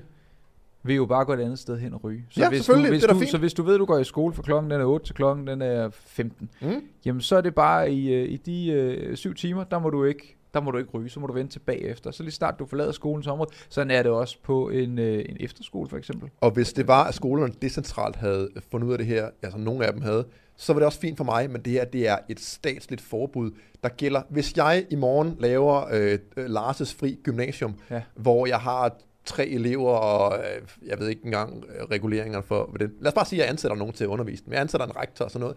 Selv når jeg finansierer hele lortet selv med bitcoins, så er jeg stadigvæk pålagt af staten, at jeg skal forbyde mine elever på min skole, som jeg selv ejer, som jeg ikke har fået nogen penge af staten for. så skal jeg stadigvæk forbyde dem at vape hjemme hos mor i frokostpausen. Okay, så hvis vi skal den ud, så vil du sige, at hvis K V U C, som jo så godt nok er en statslig, øh, statslig øh, skole, det er jo ikke øh, en privat organisation, men hvis de går ud og så siger, på vores, når du er i skole hos os, så må du ikke ryge, hverken derhjemme, eller på skolen, eller på hjørnet, eller i frikvarteret, eller nogen steder, så vil du være mere okay over for det, fordi det ikke er et statsligt indgreb, men fordi det er noget, som de vurderer. Ja, fordi så kan man jo, bare sige, så kan man jo bare sige til dem, jeg gider ikke gå på jeres skole, nu finder jeg en anden, hvor reglerne passer mig bedre. Det vil jeg have det fint med. Øhm, okay, men altså, jeg, jeg kender, hmm, jeg skulle sige to, men jeg tror faktisk kun, jeg kender en, som der er startet med, altså i hele mit liv, hvor jeg mødte en, der er startet med at ryge som ung, og som mm. stadig synes, det er fedt. Jeg kender ikke nogen som helst. Jeg, jeg plæderer ikke der... for, at det er fedt at ryge. Jeg, nej, nej. jeg plæderer for, at frihed er bedre end sundhed. Ja, men når man er femten og seksten år, og måske ikke helt forstår... Altså så er der, det... der, når man er femten eller seksten år, så er der to eller tre år til, at man er myndig og kan, må køre en lastbil og låne til et hus og få børn og eje en jagtrifle og sådan noget. Altså. Det, er jo, det er jo det hele kapitel i sig selv, hvis vi skulle debattere, hvorfor det er også... Så, så, så kan, kan man virkelig ikke øh, unde en seksten-årig retten til selv at bestemme, om han vil vape, når han et par år efter... må køre en lastbil øh, ned gennem øh, Jylland med halvfems kilometer i timen. Jeg kan simpelthen ikke se, at den der gradient er rimelig, at to år før må du ikke engang vape i skolen, okay. i skoletiden, og et år efter, der må du alt. Et sted, hvor jeg er uenig i det, der foregår i artiklen, det er, at lærerne går fri. Jeg vil jo sige, at den hedder alt eller, alt, alt eller intet. Øh, og, og når skolelederne blandt andet her, så bliver der citeret i artiklen, blandt rektor, direktør på ungdomsuddannelser er der stor opbakning til lov om røgfri skoletiden. Rundspørg på landets ungdomsuddannelser viser, at knap ni ud af ti ledere hilser loven velkommen. En af dem er Jesper Østrup, direktør for Roskilde Tekniske Skole. Jeg kan vide, hvordan det han var, siger, hvis de selv blev ramt. Han, han siger, loven om røgfri skoletid er en gave til skolerne. Vi har efterspurgt fælles regler længe. I kan sgu da selv indføre det, hvis I vil. Mm, ja, men prøv... Ja, det kan man jo så sige, og... og, og Ja, jeg, jeg, jeg, jeg, jeg synes ikke, at det er et problem. Og jeg kan også godt forstå, hvad du mener med, at det burde være dem selv, der gør det, og så måske alle dem, der ryger, så går det andet sted. Jamen, det er også nogle, men, altså hvis de siger det, at de er nogle totalt kujoner, hvis de siger, åh, mor og far, I skal forbyde det for mig, fordi ellers kan jeg ikke finde ud af det, så gør det dog selv. Nej, det handler ikke om, det handler om, øh, jo, mor og far, at de, at de har et ønske om, at det skal være lige konkurrence. Det kan man jo, hvis de, hvis de mener, at det vil være godt, og det vil men når du siger deres... Roskilde Tekniske Skole, det er sgu da der, hvor der går en masse ryger. Teknisk skole. Ja, der, der er, er masser af ryger. Jeg har selv gået på teknisk skole som elektriker, øh, øh, grundforløb og så hoved, hvis de siger, at du ikke må ryge der, så gider folk sgu da ikke gå i skole. Så jeg kan godt forstå det fra så... deres side. Jeg synes ikke, at det er... Men, men nå, kort og lang er... Altså, rygning er ikke særlig godt. Jeg ved godt, du ikke kan Kræftens Bekæmpelse. Jeg synes, det er et helt... Hvis der er nogen tiltag, der skal igennem fra statens side af, hvor jeg jo så vil sige, jamen staten er vores store indkøbscenter, hvor du gerne vil have indkøbscenterne... Vores store indkøbscenter med, med pistoler. Hvor, ja, hvor du gerne vil have, at det skal være et lille indkøbscenter med pistoler, der er øh, på størrelse... Der, der er til at opte ud af, hvor man siger, ah, nu gider jeg ikke jer mere. Ja, man kan altid tage til Sverige. Så kan du bo i Malmø i stedet. Ja, det er lidt og, mere besværligt. Og, og, og øh, hænge ud med en masse håndgranatangreb. Nå, men ved du hvad? Vi har helt vildt mange... Øh, donationer. Jeg vil lige være sikker på, at vi ikke går glip af dem. Ja, så derfor så, øh, så læser vi op fra Kryptopedia, der sender tyve kroner og skriver, tak for jeres gode arbejde. Tak for de tyve kroner. Så har vi fra øh, Zacharias, der sender tyve kroner og skriver lidt S U-penge til Y P-gutterne. Tusind tak, Zach. Så har vi øh, Mike Riesumfeldt, der sender to, øh, tyve kroner og skriver, hvis jorden er flad, hvorfor er månen så rund? Ha! Jamen, det er ikke til at sige. Det er, øhm, det er der ingen, der ved. Det er der simpelthen ikke nogen, der ved. Så har vi Anders Bryde, god gamle, fast lytter, sender hundrede og halvtreds kroner. Tak for de hundrede og halvtreds kroner, Anders. Tusind tak for det. Og så tror jeg måske, jeg så en af dem, der var farvet, en lidt skør farve, og det er simpelthen fra Kasper Schneiderreit. Så for satan, god gamle. Ham har vi sgu da hørt om før, hva'? Det er sgu da det, vi har. Øh, det er jo øh, hej, Kasper. Kasper fra Blue Lobster, sender fem hundrede kroner, skriver, hej venner. Tak for fem hundrede kroner, Kasper.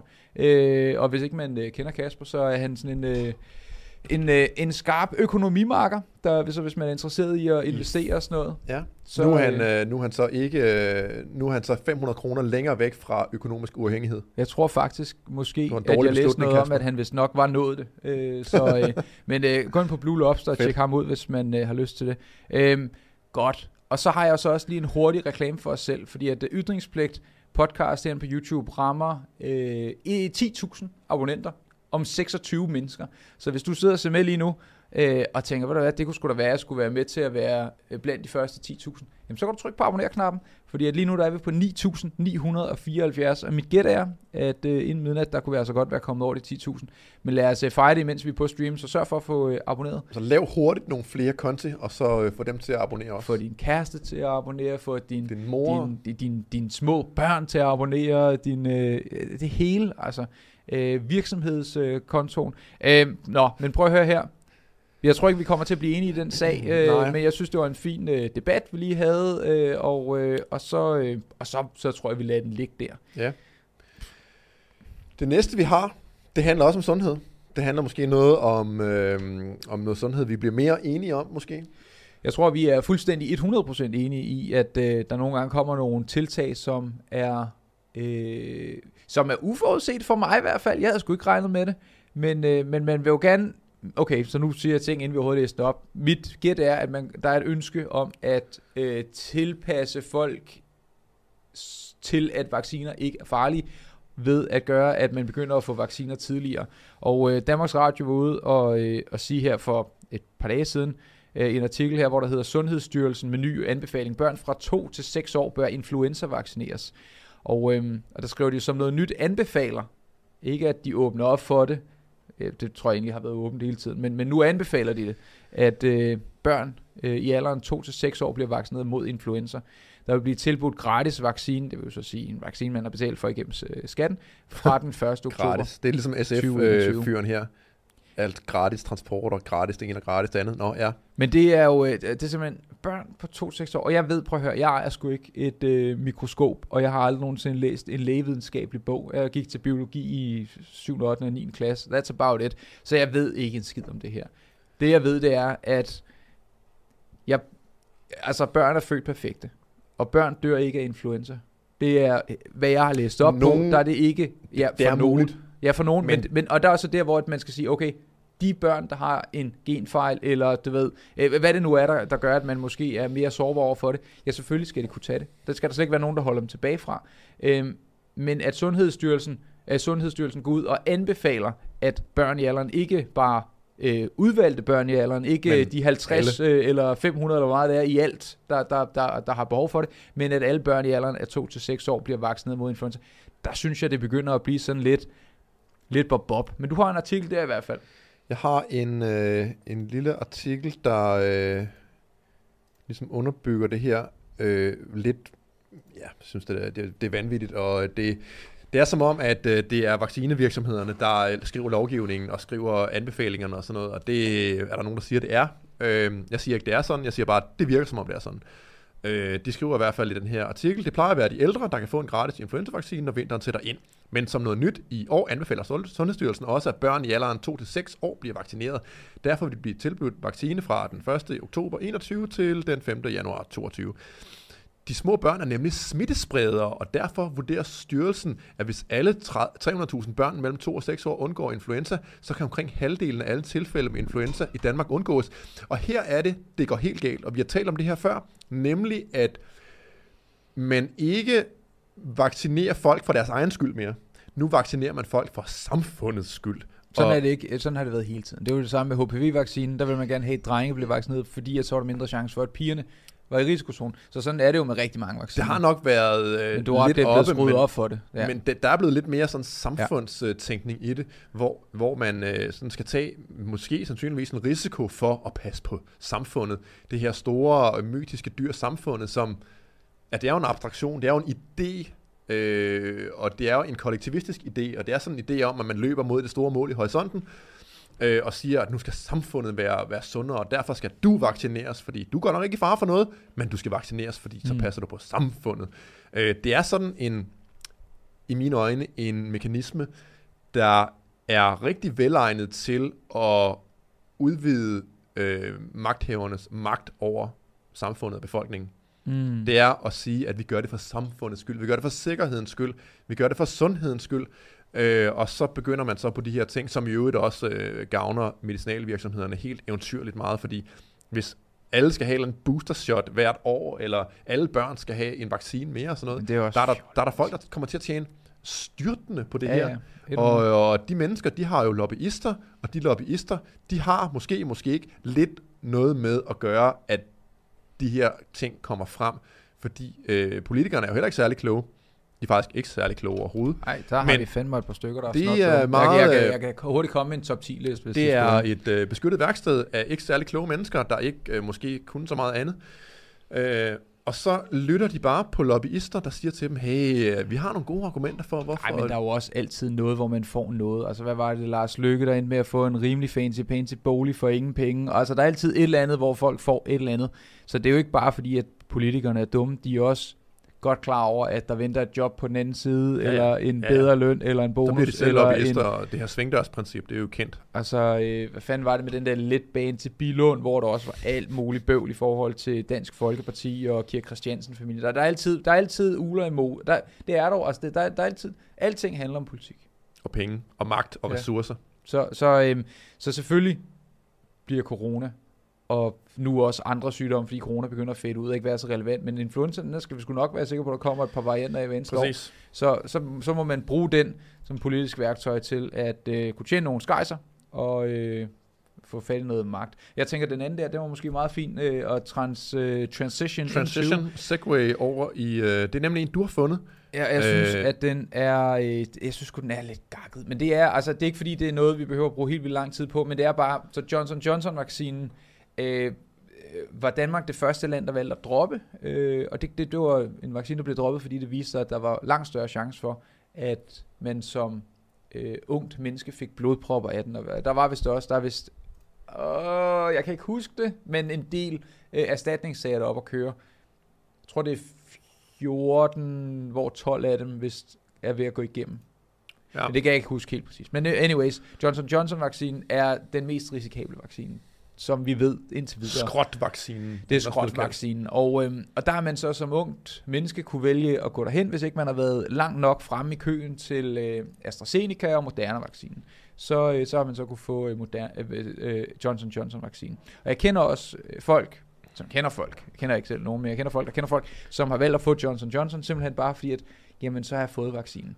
Og så kan jeg komme ud og i gang med mit liv igen. Ja, og det mm, er ikke helt optimalt. Men, øh, men det har så vist sig, at, øh, at, at, øh, at de, har fået, de havde fået en kvart million til at uddele de der Johnson Johnson-vacciner. Nogle uger var der flere, der tog dem, andre uger var der færre, der tog dem. Og her i den anden uge, der var der, der, var der tres mennesker, der tog det. Og det gjorde altså, at hver eneste... Øh, at de havde fået, nu kan jeg ikke huske, hvad jeg lige sagde, men det var, de havde fået to hundrede og halvtreds millioner kroner i alt hen over en periode, og det her, der var det så, at lidt over en kvart million havde det kostet per vaccination at vaccinere de tres mennesker med en vaccine, som er usikker. Øh, så det, det er jo ret interessant, at vaccineselskabet der, de har fået seksten millioner kroner øh, for den uges arbejde, og så er der kun tres folk, der dukker op. Det er, jo, det er jo virkelig dårlig business for alle. Eller ikke for alle, det er rigtig god business for... For Johnson øh, Johnson og øh, ja, dem er, er det Johnson, Johnson, det er, det er jo Johnson Johnson-vaccinen koster, hvad den nu koster, eller andet på hundrede kroner. Ja. Men det er medicinalvirksomheden, som øh, sprøjter den ind i armen på folk. Jeg kan ikke huske, hvad det er for en, men det er ikke øh, Copenhagen Medicals eller Falk, det er en anden, anden ja. virksomhed. Øh, og de har sgu tjent godt øh, på det. Praktiv, tror jeg. Ja, det hedder. Tror du ret i. Ja, ja lige præcis. Ja. Øh, men tres mennesker, det er satme ikke meget. Øh, og, øh, og sågar har vi øh, Enhedslisten, der er ved at sige, at det var dårlig business. Og når Enhedslisten går ud og siger, på. at noget er dårlig business, adder med mig fucking dårlig business, så øh, ja, der er vi ikke så, så, så meget med at, at snakke om det. Men, øh... Fordi det er jo heller ikke repræsentativt for hele øh, Men der forløbet. Er jo masser af eksempler men... på, at de her ting, altså der er ting i det offentlige, der koster sindssygt mange penge. Altså der er jo alt den der... Øh, den der lysende bænkting fra for ti år siden, ja, hvor der blev kostet ja, ja. halvanden million eller to hundrede, øh, det var i hvert fald et eller andet seks-syv-cifret beløb på en bænk, der stod på Frederiksberg.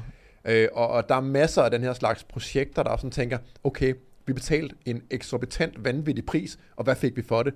Men det er jo, når øh, den dynamik gælder, at når man bruger penge, der ikke er ens egne, og man bruger pengene på no- nogen, der ikke er ens selv, så ens incitament til at bruge pengene fornuftigt rigtig lavt, og det ser vi jo bare igen og igen og igen og igen og igen. Det var det offentlige, nemlig at, øh, at man er pissehammerende ligeglad med, hvad man får for pengene, fordi det er ikke ens egne, og det er ikke ens, øh, ens selv, man bruger pengene på, så kvaliteten er man også øh, jævnt ligeglad med, typisk. Det du øh, hensyder til, øh, du refererer til, det er den lejesyge bænk, der stod ude på Amager, og, øh, og den kostede en million kroner, øh, og den har aldrig virket.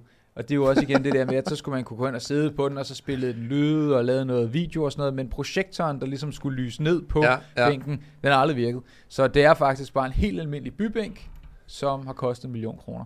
Så det er øh, sgu, øh, det er sgu, øh, det er sgu gakket. Men ved du hvad, vi tager lige et par, øh, vi tager lige et par øh, donations uh, for the podcast. Uh, vi starter med uh, J V Rail, der sender tyve kroner, skriver: hvorfor er I ikke stive lige nu? Lars, hvorfor er du ikke stiv lige nu? Fordi jeg, oh, snakker, fuck jeg snakker for meget og drikker for lidt, tror jeg. Det er mit, uh, min udfordring. Det er en, en stor udfordring. Så har vi Kasper Schneiderreit, der er simpelthen er vendt tilbage med to hundrede og halvtreds kroner mere. Skriver: tak for det gode arbejde. Holy Peace smokes. Out. Jamen Kasper, tak for det. Nu er du syv hundrede og halvtreds kroner længere væk fra at være økonomisk uafhængig. Jamen han, er, han, han har allerede opnået fejre. Altså, jeg er rimelig sikker på, at jeg så læ- læste noget om det her den anden dag. Så øh, det kan man jo se ind på blue lobster punktum d k. Valdemar sender ti kroner. Tak for de ti kroner. Jamen altså, øh, hvad har vi, Lars, øh, ting her? Uh, nu sad jeg lige faktisk og fandt en, uh, en video med uh, Milton Friedman, der taler om de fire måder at bruge penge på. Det kan vi måske tage i Patreon-afdelingen. Det er, sagtens, uh, det er jo faktisk det, jeg sidder og taler om nu, det der med, at man bruger andres penge på andre, og det er den værst mulige måde at bruge penge på. Der er fire måder at bruge penge på, og det er den værst mulige måde, det her. Det kan vi tage i, uh, i, i Patreon-afsnittet. Ja. Den gode gamle Milton Friedman, der men rigtig mange fornuftige ting. Men vi er her endnu, så, uh, så, så go, go nowhere. Ja, øhm, vi har... Det skal heller ikke fylde for meget det her, nej, men øh, vi har... Den, den, den, den kan vi klare på under tres sekunder. Vi har øh, corona-ansatte Theodor, der er på jagt efter nyt job, står der. Jeg er meget åben. Øh, og så er der i artiklen, øh, der, der, der er tusindvis af podere, der skal ud og finde nyt arbejde, når testcentrene drejer nøglen. Ja, så kan de ikke længere få deres vanvittigt høje lønninger, der ikke var svaret til deres kvalifikationer eller arbejdsindsats. Øhm, og det her, han siger, at det var fedt med fællesskabet og kunne tjene sindssygt mange penge. Mm-hmm. Og øhm, så kan man se, at øh, ledigheden øh, øh, på den her graf, den er, den er steget der i... Øh, og så den faldet lidt igen, og bare, bare, og du nævnte et, et sjovt øh, datapunkt inden fra Jobindex med, at der var fyrre tusind øh, ledige stillinger, hvor der normalt øh, på det her tidspunkt plejer at være ti til tolv tusind eller sådan noget. Jeps. Og det har jo at gøre med, at, øh, at arbejdsstyrken simpelthen har været dirigeret steder hen, hvor det var idiotisk, at den var. Altså at unge mennesker er blevet podere i sådan et hysteriprojekt, øh, hvor alle og hver og hans hund og bedstemor skulle podes hele tiden. Mm-hmm. Fordi test, test, test. Vi skulle bare testes alle sammen hele tiden for at drive det her hysteri frem. Øh, men de, de er så ude af, af markedet nu her, og nu står... Øh, hoteller og restauranter og den slags sådan ungarbejderagtige jobs og mangler rigtig mange medarbejdere, fordi folk jo hellere vil lave ret lidt til en meget høj lønning, i stedet for at lave meget til en relativt lav lønning. Det kan man også godt forstå, at folk de agerer i selvinteresser og gør det her, men det er bare ikke særlig sundt for samfundet, at politikerne de lige har dirigeret store, store dele af den danske arbejdsstyrke over i en sektor, hvor de faktisk ikke gør særlig meget gavn, og hvor de sådan dræner den produktive del af samfundets arbejdsstyrke for arbejdskraft. Det er, vi har talt om det før, men det er en, en skandale, og det er, det er dumt, og det er sindssygt, og det burde aldrig være sket. Øh, nu sidder jeg lige og kigger på nogle lønting her, men jeg så, at øh, hvis man er, åh, jeg kan så ikke huske, hvad der er for firma, men hvis man skal ringe op til folk, uden at sælge noget som helst, men bare skal ringe op og, til folk, som har skrevet sig op til at blive ringet op, og spørge ind til sådan noget øh, øh, undersøgelser. Mm. Øh, hvor så skal man spørge folk om, øh, hvad ved jeg, øh, hvad for en øl drikker du, den slags, den slags ting. Folk som har bedt om at blive ringet op, så, øh, så får man hundrede og fem kroner i timen. Det er jo ikke særlig meget, sammenlignet med, hvis man har været coronapodet. Så jeg tror også, det skaber sådan en eller anden, du ved sådan, at så har man en højere forventning til sig selv, og så vil man ikke tage lavere jobs. Hvorfor skider man at stå og flippe burgers på McDonald's, hvis man er vant til, at man det sidste år har fået hundrede og firs kroner i timen? Ja, det er rigtig mange penge. Sådan lidt royalt tænkende at sige, at jeg er mere værd, ja. øh, og man er i virkeligheden ikke mere værd, fordi det, man er værd, det er jo det, markedet vil give en for ens arbejdskraft, og de her poder er bare ikke på markedet. En kæmpe det, det skævvridning jo, i ja, ja, det er, det, er bare, det er bare staten og myndighederne, der har besluttet at betale de her mennesker alt for meget i forhold til, hvad de egentlig lavede. Øh, så det er en katastrofe, og det er økonomisk øh, dårligt tænkt, og det er destruktivt, og det, det skader på den lange bane øh, alle os andre i økonomien, der godt vil have, at folk de foretog sig noget produktivt, i stedet for at foretage sig noget enten ligegyldigt eller direkte destruktivt. Mm-hmm. Ja, men nu, øh, nu kommer der til at være en masse jobs. Jeg tror, politikerne i, har nok haft et ønske om at holde fast i de frygt for, at der under deres øh, vagt, øh, ja, deres vagt, under deres embedsperiode, har været øh, en masse folk, som så lige pludselig, at, at, at, at arbejdsløsheden stiger. Men det kommer man bare ikke rigtigt til at gøre, fordi at folk finder jo bare nogle andre jobs. Dem, der har været podere, er bare de færre mennesker, som så har været øh, bartender, eller har været øh, ja, ja. folk, der har flippet burger på McDonald's. Altså, men, men det hele var lukket jo, så man. Det de, hele de kunne ikke være det alligevel. Nej, men nu er det jo så... Men, og det er jo så glædeligt. Glædelig øh, åbning til bylivet, det åbnede op i, øh, i, eller i nat, det. her klokken et i morges. Ja, øh, nul nul nul et i morges, et minut over tolv i morges. Sådan. Der åbnede bylivet op. Ja, jeg er ikke helt tosset. Stadigvæk med coronapas, hvis nok. Men det forsvinder den tiende, så vidt jeg har forstået. Det og så kommer det efter mit bedste bud tilbage omkring den tolvte Fordi at nu begynder øh, luftvejssygdommen at komme igen, fordi nu bliver det efterår. Ja, nu må vi se, hvad det ja, det kan være, jeg er pessimistisk. Jeg, jeg, jeg ved det ikke helt. Men... Øh, Åh, oh, okay, nu hopper vi ud i det gode. Okay, folkens, der har været en ting, hvor jeg sad og virkelig var ved at rive hår ud over hovedet på mig selv. Der er Mette Frederiksen. Er, det er ikke nogen hemmelighed, jeg er ikke sådan helt, jeg er ikke helt tosset med hende. Jeg synes hun. Er du ikke?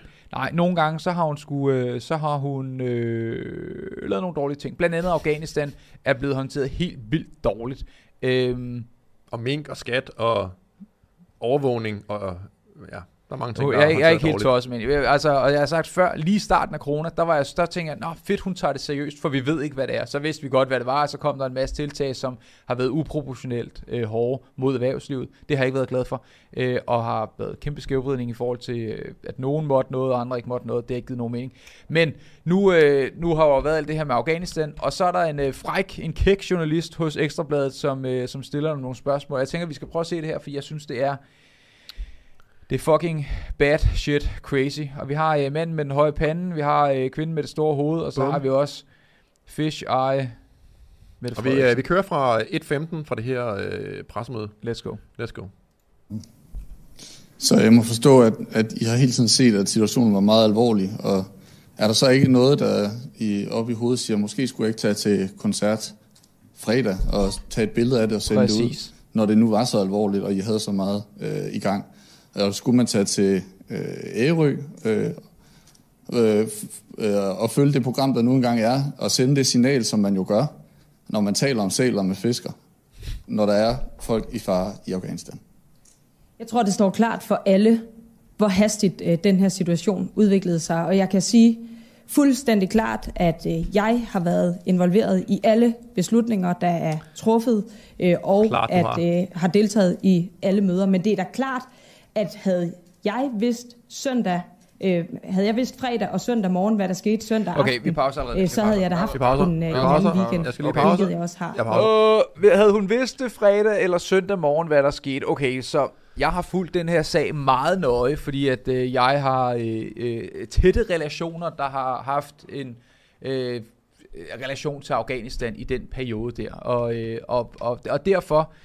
så har jeg fulgt den situation rimelig nøje. Det skulle man forestille sig, at en forsvarsminister, som godt nok ikke nogen i forsvaret, der kan lide, men stadigvæk forsvarsminister måske også skulle have fulgt. Hun siger, havde jeg vidst det fredag eller søndag morgen, prøv at høre, ugerne op til, der har jeg gået og snakket med folk, som har været i og omkring Afghanistan, om hvordan at situationen den står til. Altså, og, og jeg, jeg har som almindelig civil person kunne se på Al Jazeera eller fucking sågar Danmarks Radio øh, hjemmeside, godt nok typisk, du ved, fireogtyve timer efter tingene er sket, mm. men du ved, det har stået helt vildt dårligt til. De har overtaget den ene by efter den anden. Taliban har været på en winning streak. Altså, de har virkelig bare, altså, øh, havde det været øh, Call of Duty, så havde de ligget nummer et på, øh, på, på, på, på, på ranking. Altså, de, de, er, de har ført sig frem, og, der, og det, det, er ikke, det er ikke kommet som et chok for nogen fredag. Det er ikke kommet som et chok for nogen lørdag eller søndag, fordi at Taliban... Øh, der, okay, og, øh, vi, har, vi kunne have et helt afsnit om Afghanistan. Afghanske tropper... tidspunkt. Afghanske tropper er blevet trænet i U S A de sidste tyve år Og, øh, der... Jeg har nogle, set nogle sjove videoer fra, hvordan, hvor godt det gik med at træne dem. Ja, men det, det, er, jo, det er jo gået helt af helvede til. Og, øh, og det var så, så trækker U S A sig tilbage, og så Taliban, det er altså nogle rimelig voldsomme øh, marker, som, øh, som, som, som, som erobrer meget, meget effektivt. Og så står der de her soldater, som... Ja, altså, altså ikke kan finde den, øh, den der kunstigt skabte nationale hær, ikke? Som ikke kan finde hoved og hale i noget som helst. Ja, som og... ikke engang kan lave sprællemænd, har jeg set en video, hvor... De... Øh, ja. Og de falder som fluer. Og, øh, og ikke falder som fluer, som i, at øh, de bliver skudt, og altså, nej, som i, nå, men vi lægger os ned, og så, jamen, kom I bare ind, og jamen, nu er byen jeres, jo, jo, og så går de hurtigt videre til næste. Og øh, der er ikke nogen, der har været i tvivl om det på noget tidspunkt, så at Trine Bramsen står og er i tvivl om, at om hun skal tage til fest, og det vi jo så, det kan jeg lige jeg har sendt til dig her, mm-hmm. det der bliver refereret til, det spørgsmål går ud på i forhold til, om man måske skulle være med at tage til koncert øh, i den weekend, når man er statsminister og forsvarsminister. Det er simpelthen fordi, at Mette Frederiksen har lagt et billede op, hvor hun skriver, skøn aften her i Odense, med god musik og festlig stemning, at patina punktum m p tre og at Folkeklubben spiller for. Det er virkelig dejligt igen at være samlet til koncert. Det har vi manglet, og jeg har savnet det. Vi har så utrolig mange dygtige danske kunstnere hjemme. Håber I alle får mulighed for at nyde dem her hen over sommeren, sen sommeren. Og her der er det bare sådan lidt, du ved, knyt næbet, altså øh, øh, luk røven, altså. Der, der er danske soldater, der er folk, der er associeret med Danmark, der er folk, som Danmark har et ansvar overfor, som render rundt ned i Afghanistan, og så tager de til fest. Og så lader Trine Bramsen efterfølgende som om, at der ikke er sket en skid. Nå, men jeg, jeg vidste det, så havde det været anderledes. Så bare sådan, prøv lige at fucking lade være med at være sådan en stor spade. Men hun er jo en stor spade. Ja, kæmpe spade. Og, og det, det viser jo også, så at, uansvarlig. At, at have en person som Bramsen eller, eller Mette Frederiksen i spidsen for noget, der er så stort som hele det danske forsvar eller den danske stat, det er jo vanvittigt. De vil Jamen, jo aldrig, aldrig, aldrig, aldrig nogensinde få lov til at få det ansvar, eller et tilsvarende ansvar, eller et mindre ansvar. Lad os bare sige, der er ingen af dem, der kan få halvtreds procent af det ansvar, de har nu, ude i det private erhvervsliv. Der er ikke én dansk stor virksomhed, der vil ansætte Trine Bramsen som administrerende direktør. Jeg, jeg sidder og regner på det før. Hvad er det forsvarsbudgettet er? Er det tyve milliarder om året, eller sådan noget? Det er bare sådan et gæt. Det er i hvert fald et tocifret milliard øh, beløb, tror jeg. Og så tror jeg, jeg fandt ud af, at FLSmidth havde cirka samme årlige omsætning, altså den her store øh, beton-cementvirksomhed, øh, havde cirka samme øh, årlige omsætning, som det danske forsvar havde. Kunne man forestille sig, at FLSmidth sagde, hey, de der, øh, hende der Trine der, hun, øh, hun har stået øh, i spidsen fra et, et, en virksomhed, i hvert fald en organisation, ja. Der havde cirka samme størrelse, som vi har. Nu tror jeg lige, vi headhunter hende til at være i spidsen for FLSmidth, eller Lego, eller Mærsk, nu her efter ved, hun er ladt være. Det er der jo ingen, der vil gøre. Ved, ved du, hvad de havde gjort? De havde taget hendes C V frem, og så havde de kunne læse op, at hun arbejdede i Føtex Svendborg i øh, ni år. Øh, så har hun arbejdet f- øh, noget frit forum, halløj, sagde et par år. Så har hun været forskningsassistent på K U. Hun har været, øh, arbejdet, hun har været på Svendbø, Svendborg Gymnasium og studerer. Hun har gået på H F øh, på V U C i Fyn. Og så har hun øh, fra den, øh, du ved, alt respekt til øh, R U C, men der har hun gået på skole, og så har hun ikke nogen erhvervserfaring. That's about fucking it. Hun har aldrig været i forsvaret. Hun har ikke nogen som helst erfaring inden for det felt, hun arbejder med. Og det er så fucking hjernedødt. Det hun har, det er, at hun har vundet en popularitetskonkurrence med nogle ikke særlig begavede vælgere, no, der er blevet... Hendes veninde har vundet en popularitetskonkurrence og sat hende på, fordi at der ja, burde være x ja, antal mænd ja. og x antal kvinder. Der er... Altså, alle incitamenter er forkerte i det her setup, og man har inkompetente, super duper, dybt inkompetente, uansvarlige mennesker til at sidde og skalte op alt med folks liv. Hvis jeg var soldat i Afghanistan, og jeg havde Trine Bramsen som chef, jeg vil fandme ikke have det godt. Det er der ikke nogen, der har... Åh, oh, trust me. Jeg har ja, vi har været inde på det før. Ja, ja, ja. Altså, der er ikke nogen i forsvaret, der synes... Altså, det er... Øh, ja, og hvor der bliver lavet alle mulige ting med, at der bliver øh, gemt øh, døde mus i hendes... Altså, der er bare... Der er, det, folk i forsvaret kan ikke lide Trine Bramsen, og hun en, er deres leder. En dum blondine, og der er ikke noget galt med at være blondine, hvis man var lidt sej, og man havde lidt respekt for folk. Men hun har jo selv været ude og gøre sig mega utilbens ved at insistere på at kalde forsvarschefen for en styrelseschef, som om han bare var et eller andet papirskubber. Og så kan man mene alt muligt om, nu er jeg jo anarkist og sådan noget, men nu prøver jeg bare at tænke inden for systemets rammer, så er det altså ikke særlig godt, at øh, den øverste politiske chef ikke har en skid respekt for sin undergivende. Og hun har jo bare, hun har ingen forstand på forsvarskultur. Sådan noget med soldater, de, de er jo ikke ligesom ansat i en virksomhed. De er jo mennesker, der egentlig skal ud og sådan, måske blive sprængt i luften, mm. øh, blive skudt i smadre, dræbt, lemlæstet, komme hjem med P T S D. Stakesen er noget højere som soldat, og det kræver bare en helt vild meget... Øh, det kræver meget mere af den leder, der står i spidsen for den slags mennesker, end det gør for den leder, der er leder i Føtex i, øh, i Sønder Bøvling. Altså, det er en anden struktur, det er en anden kultur, der er nogle andre ting på spil, og det fatter Trine Bramsen tilsyneladende ikke en meter af. Nej, jeg er fuldstændig enig, øhm, men øh, det, det var, det, øh, ja, det var, jeg forudsagde noget før programmet, og øh, jeg skulle blot dele det, øh, ofte er, men hvad hedder det, jeg er fuldstændig med, øh, hun er en, øh, en værre øh, rod, og jeg synes det er fedt, at Ekstrabladet spørger en lille smule kritisk ind til det, og, øh, men selve artiklen, det var faktisk det, vi kom fra. Lad os lige hive den omgang, fordi jeg synes, vi skal læse den op. Den er nemlig lidt interessant. Nu ved jeg godt, nu kører vi lidt over tid, men så må, det må I lige leve med, at vi har en lidt længere podcast i dag. Hvad er det for en artikel, vi er, vi er ude i nu? Det er Ekstrabladets uh, artiklen, som måske kunne være den der. Yes, lige præcis. Så overskriften er, Mette Frederiksen langer ud. Det skaber dårlige resultater. Statsminister Mette Frederiksen er langt fra øh, tilfreds med de danske medier, som hun mener er med til at skabe dårligere resultater hos politikere. Det siger hun i et interview, hos, øh, politi- det siger hun, øh, i et interview det med Politikken. Øh, helt konkret nævner statsministeren, at den politiske samtale er blevet meget mere overfladisk, og at efterspørgselen fra medierne er øh, taget til på en måde, så politikerne skaber dårlige resultater. Prøv lige at fucking hold din Grib fucking kæft. Egen barm. Altså, altså, hun der, der... hader jo journalister. Ja, yeah, ja. Hun hader journalister. Hun kan meget bedre lide at kommunikere direkte hun til kakkebords og makrelmenneskerne inde ja. på øh, sociale medier. Så der er et begreb på engelsk, der hedder catcalling the, eller potcalling the kettle black. Det er sådan egentlig, lad være med at kaste med sten, hvis du, øh, hvis du selv er et glashus. Øh, og det er jo det her, hun vil jo ikke stille op til kritisk interview. Det... Når, hun, når, hun indtaler, når hun indkalder til pressemøder nogle gange, så gør hun det med, med, med niogtyve, øh, et halvt minuts varsel, ja. så, så folk ikke kan nå at komme ud af hullerne fra redaktionerne og komme ind og stille nogle spørgsmål. Så hun er Altså, hun er den største del af problemet her, men nu står hun så bare og, og peger fingre mod andre, og som en eller anden, øh, jeg tror, en eller anden øh, officer eller whatever sagde til mig engang, når du peger på andre, så husk, der er tre fingre, der peger på dig selv. Og det fatter hun ikke noget af. Hun har ingen ydmyghed til synlædende. Hun er selv den største del af problemet, men alligevel så siger hun, det er pressens skyld. Og jeg, jeg er ikke meget for pressen. Pressen er idioter langt hen ad vejen, og de har deres egne agendaer, og de er typisk aldrig særlig sunde. Men de skal have lov til at være der, og de skal kunne rapportere, de skal kunne stille spørgsmål. Og det får de ikke lov til. Det får de overhovedet ikke. Det var også under corona, der har hun jo så været ude og, øh, og bede dem om ikke at være der. Men jeg kan jo lige øh, læse op, citere her, hvad, øh, hvad hun har sagt.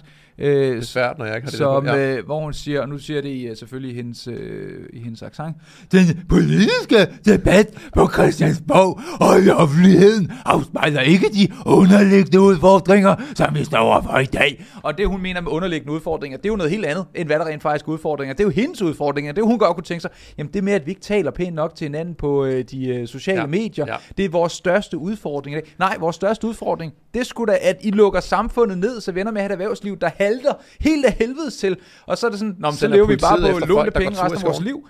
Jamen, det er helt sindssygt. Hun er, hun har ikke den der øh, selvironiske distance til ting, hvor man, man kan, altså jeg er jo ikke vild med Lars Løkke som sådan, men man kunne alligevel godt fornemme på den slags lidt joviale sådan, politikere, at de faktisk har sådan lidt, haha, jeg kan godt se det morsomme i min egen ageren, men Mette Frederiksen og hendes crew, det er som om, at de ikke har nogen ironisk distance til sig selv. De, ja. de, de, de har nogle kæmpe egoer, og, og de tager sig selv enormt alvorligt. Er du sindssyg, mand? Hun tager sig selv meget. Hun er, hun, hun er ja, vigtig. Jeg tror helt klart, at der er spindfolk, der har været nødt til at sige til hende, du skal lige prøve at grine lidt kunstigt ved de her lejligheder, fordi normale mennesker synes, at de her, de her, de her ting er sjove, og normale mennesker kan godt lide, man har lidt selvindsigt og ja. selvironi. Ja, og det, det har hun ikke. Det, ikke det jeg er sikker på, at hun simulerer det. Hun prøver at lade som om, og det kommer vi jo faktisk også til. Vi har jo, øh, vi har jo øh, den her Facebook-side øh, Åh, vil du være, inden vi hopper ind på det, fordi at vi har nemlig fået en masse donationer, som ja. jeg er bange for at flyve væk. Men bliv hængende, fordi nu har vi Facebook-siden, og jeg lover jer for, at der er nogle øh, røde roser tjent. E T,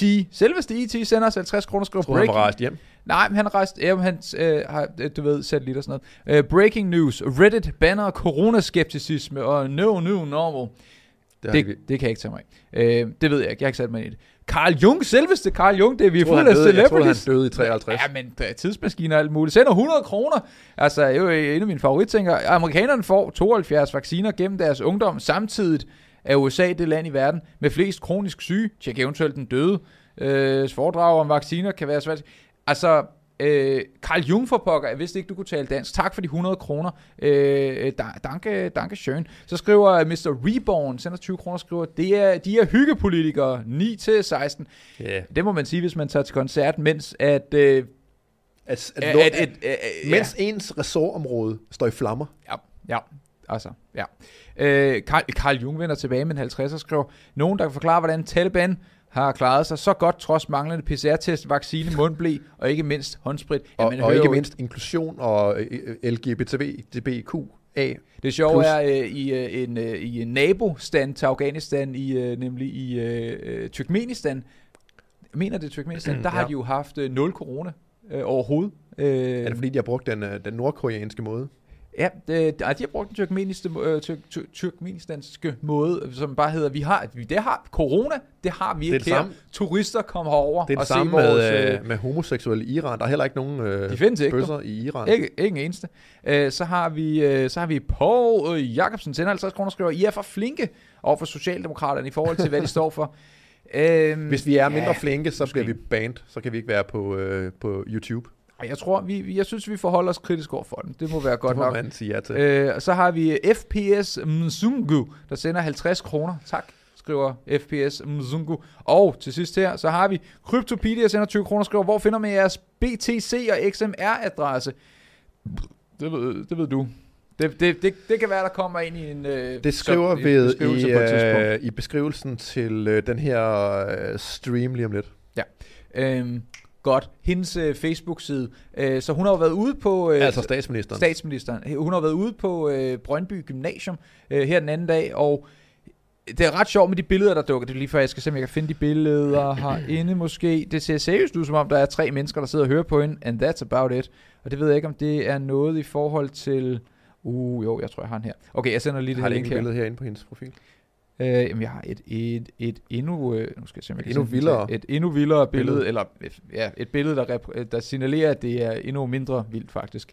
Jeg ved ikke om det bare er nogen der øh, der har været hurtige øh, ved havelågen og øh, og hold da kæft, hvad søren sker der her på din? Nå, nogen der har været hurtige ved havelågen og fået en øh, god plads, eller om der simpelthen har været et helt vildt lille publikum øh, til det arrangement, men øh, det, det, jeg ved sgu ikke, hvor mange der var mødt op. Jeg kunne godt tænke mig at finde ud af, om det var obligatorisk for Brøndby øh, Gymnasiums elever, men ved det billede der, der ser det jo lidt ud som om, at hun egentlig bare øh, dukkede ind til deres øh, drop-in-vaccination, og så, øh, og så står og taler lidt sammen med Søren Brostrøm, at de bare tilfældigvis lige var i området, fordi at... Hvad er en drop-in-vaccination? Øh, er det ikke... Øh... Er, er det sådan... Er det sådan der var gymnasieelever, der blev øh, vaccineret. Er det ikke, hvor de kommer ud, og så gør det på skolen? Og det er, det, det, der, det er ren og skær, ufortyndet propaganda, at så kommer de her gokker ud og propaganderer for, ja, basalt set medicinalvirksomheder. Det, jamen det, det er skrækkeligt. Skrækkeligt, skrækkeligt. Øh, bup, bup, bup. Jeg kan sgu ikke lige øh, det, det, det, det, det kan være en billedafkræft øh, men det vil jeg formode at det var at øh, der så kommer nogen ud med en øh, ligesom blod, bloddonorbussen kører rundt og tager ja, imod blod ja. Så kunne jeg forestille mig at der så var en øh, drop-in øh, der lige kørte rundt med et øh, vaccinationsstik til Brøndbys elever. Nå, men øh, inde på hendes Facebook-side, hvis vi går ned på øh, Brøndby øh, ting herinde, der siger hun der siger hun følgende da, da, da, da. Ja, men, nærder, nærder, nærder, nærder, nærder, nærder, og der var den, der siger hun: Søren Brostrøm og jeg besøgte i dag Brøndby Gymnasium. Vores fællesbudskab til de unge er klart. Hvis, ikke, hvis du ikke er vaccineret mod corona nu, skulle du så ikke blive det? Vaccinen er vores supervåben. Det er vores vej til at undgå nedlukninger i efteråret. Vi skal have alle med. Det er vores vej til at, ned, til at undgå nedlukninger i efteråret. Det er jo nej, nej, supervåben. Det, det, det er ligesom, altså hvorfor, det, ikke, hvorfor ikke blive det? Det er victim blaming, det her. Det er sådan, det er hende, der bestemmer, hvornår der er en nedlukning. Og så siger man, at det er omstændigheder, som er uden for hendes kontrol, ja. der gør, at nedlukningerne er der. Det er ligesom at sige, at... Øh, du skal nok hellere lade være med at have de der korte shorts på, eller skal det være, at jeg forgriber dig? Jeg har jo ikke, jeg har jo ikke bukser på i dag. Jeg kan, øh, så forgriber jeg mig på dig. Altså som om, at det er længden på dine bukser, der, der indikerer, der, der om, jeg, afgør, om, jeg, om, jeg, du, øh... om jeg bliver seksuel forbryder eller ej. Ja. Altså, det er min skyld, at jeg gør ting, uagtet om du har et eller andet på, eller ikke noget på. Og det samme med Mette Frederiksen, det er hende, der bestemmer nedlukningerne. Så det er, det er ja, jeg har sagt det før, det er skrækkeligt. Men, øh, men så har hun været ude og så sige, du ved, hvorfor ikke bare gøre det, hvorfor ikke bare gøre det. Så hun har taget ud på gymnasierne og øh, lige vise, hun er mangfoldig. Og så har hun jo så også været ude og spille fodbold. Hun har jo smidt de høje hæle. Og prøv at se det her folkelige billede. Der løber hun rundt med de små piger og spiller fodbold. Og hun er bare, og det havde hun gjort, prøv at høre, uanset om der var en fotograf eller ej, ja, ja, ja. så er det det, hun klar. gør. Så er det det, hun gør. Hun går rundt med, øh, nå, de høje hæle blev i går skiftet ud med et par gode kondisko for kamp til stregen af de seje piger i boldklubben Hellas. Gode fællesoplevelser. Gode fællesoplevelser. Ja tak, Mette Frederiksen. Det har vi jo ikke kunnet af på grund af... Mm, øh, er så utrolig vigtigt for vores børn og unge, at jeg hører til et fællesskab. Det er det, sporten kan. Dejligt at opleve med egne øjne af forening og idrætslivet at vende tilbage til normalen over på et hårdår og se vores unge mennesker nyde det og hinandens selskab igen. Det er bare sådan, hun har været fucking hård mod unge mennesker, der ikke må komme. Du ved, efterskoler, der ikke må åbne op. Det har været en af mine helt store ting. Efterskoler, der kan man lukke det ned. Det kan være sin egen lille ting. Og hvis så der skulle være et coronaudbrud, og det lige pludselig er noget, så man vurderer sig fra. Så er det farligt for dem alligevel. Nej, nej, men hvis så de vurderer det til, det er farligt, så kan de lukke lortet ned, ligesom at man på efterskoler har haft nat i årevis. Jeg synes, det er, det er lidt sjovt ned. At se den øh, ene af kommentarerne til hendes indlæg her om, om fodbold og øh, om idræt og børn og sådan noget. Tina Nedergaard, som så vidt jeg husker er medlem af Venstre, siger, var det ikke dig, der sørgede for, at man sidste vinter og forår ikke må dyrke udendørs idræt med afstand? Så hun, hun kalder statsministerens på statsministerens bullshit. Ja. At det, det, det er så skamløst det her, og at der er folk, der falder for det, at, øh, at nu glæder hun sig over, at idrætten er på fod igen, når hun er den person, der har gjort, at idrætten blev decimeret, folk blev fede og usunde, folk, der ikke havde nogen brug for ekstra beskyttelse, ikke måtte dyrke øh, idræt sammen. Og så er hun fræk nok til at gå ud og sige, det er godt, det er på fod igen. Det er lidt ligesom om, at, øh, at jeg er, er hustyrannen derhjemme, der har banket mine kone sønner sammen. Nå, og det så, er godt, du kan gå igen, Helle. Så, så dejligt, jeg, at du kan gå ud og vaske opvasken. Dejligt, igen. Dejligt, Helle. Ja, dejligt. Det er selv. Så sundt at komme ud. På tide. Ja. Hun er, en, øh, hun er en værd idiot. Øhm, og så har vi en øh, superchat her fra mister Reborn, der sender tyve kroner, skriver bedre end Martin Brygmans Kirsten Hytterheimer. Lol. Tak. Jamen prøv at høre, jeg tror, at det er det, vi kalder for dagens afsnit. Ja. Og nu fortsætter vi ind på Patreon. Der kom skråstreg ytringspligt, så hvis du kunne tænke dig at se øh, noget Friedman... Milton Friedman. Øh, Milton Friedman. Og måske øh, bare hænge ud. Altså, vi læser hele chatten op og snakker øh, undervejs, og vi er øh, ved at være en god øh, klump af ja. Ytringseliten, som vi kaldte den i sin tid. Men det er altså inde på Patreon, der kom skråstreg ytringspligt, koster fyrre kroner. Og så er man altså med i vores øh, støtteklub, og er med til at få det her til at køre rundt, ligesom at man kan tilmelde sig øh, licens, eller det kan man ikke, det bliver jo bare trukket. Men her er der altså et frit valg, man kan støtte os, hvis man har lyst til det. Og vi er så glade for øh, alle jer, der gør det, eller overvejer at gøre det. Vi er sådan set også bare glade for, at folk de ser med, om man så giver os noget eller ej. Men det er specielt jer inde på Patreon, der giver os hvad, de der fyrre kroner om måneden, der sørger for, at øh, lyset er tændt her. Det er nemlig rigtigt. Så øh, tusind tak for det, og hvis det skulle blive en øh, varm vinter, jamen så har vi øh, radiator, der kan stå og, øh, og varme os op, takket være øh, Patreon. Også tusind tak til alle, der har set med, og til alle vores nye subscribers. Vi er kun ti mennesker fra at ramme ti tusind, så hvis ikke allerede du er abonneret på kanalen, så tror jeg, det vil være tid til at gøre det. Hvis knappen nede under videoen, den er rød, hvor der står abonner, du kan, du kan redde vores aften ved, at vi kan gå ud af den dør i aften, og så kan vi sige, nå, hold da kæft. Fem cifre. Fem cifre. Det er sgu da, det er sgu da ikke helt tosset. Jeg skulle lige tælle ind i hovedet, hvor mange cifre der er i ti tusind. Jeg sagde bare fem cifre, fordi du sagde det, så jeg formoder, at det er det, det er. Nå, drenge og piger, tak fordi I har set med. På gensyn næste gang. Hej hej.